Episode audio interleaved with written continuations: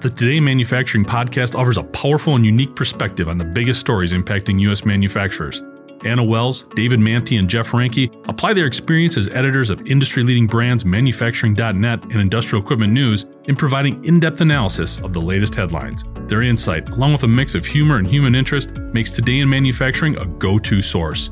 Keep pace with supply chain challenges, electric vehicle developments, labor struggles, robotics, and more by listening, downloading, and subscribing to the Today in Manufacturing podcast. Delft gliders that dissolve in sunlight. I'm Jeff Reinke. This is IEN Radio. Advancements in aerospace design technology has allowed the US military to get really efficient at transporting people, equipment, and supplies. However, many of those same technologies also make it really difficult to do those things without being detected. Recently, a collection of researchers from Georgia Tech University, in cooperation with the Defense Advanced Research Projects Agency, or DARPA, has developed a material that could provide a solution. Paul Kohl, a professor in the School of Chemical and Biomolecular Engineering at Georgia Tech, recently described to Digital Trends how his newly developed photosensitive polymer could be used to construct a parachute or glider that dissolves when exposed to sunlight.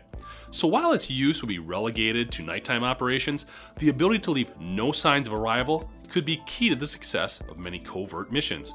Kohl's previous research focused on the use of such materials for biodegradable packaging applications. The polymer is derived from a chemical called aldehyde, which is mixed with certain plasticizers to provide structure. The end result is a lightweight, flexible material similar to nylon. However, as soon as the material is exposed to higher temperatures, all these bonds slowly break down. The structure not only results in a faster disappearing act, but the costs to produce it are also quite low. In instances where users can't wait for the sun to rise, the reaction could be set off using a small light emitting diode built into the object. Once the decomposition process starts, all that's left is some residue and a faint smell that dissipates with time. A working glider prototype has already been constructed, but its low capacity currently sits at just one kilogram. Next steps will obviously entail increasing the amount the material can carry, as well as improving rigidity, cost, and the time it takes for the material to completely disappear. I'm Jeff Reinke. This is IEN Radio.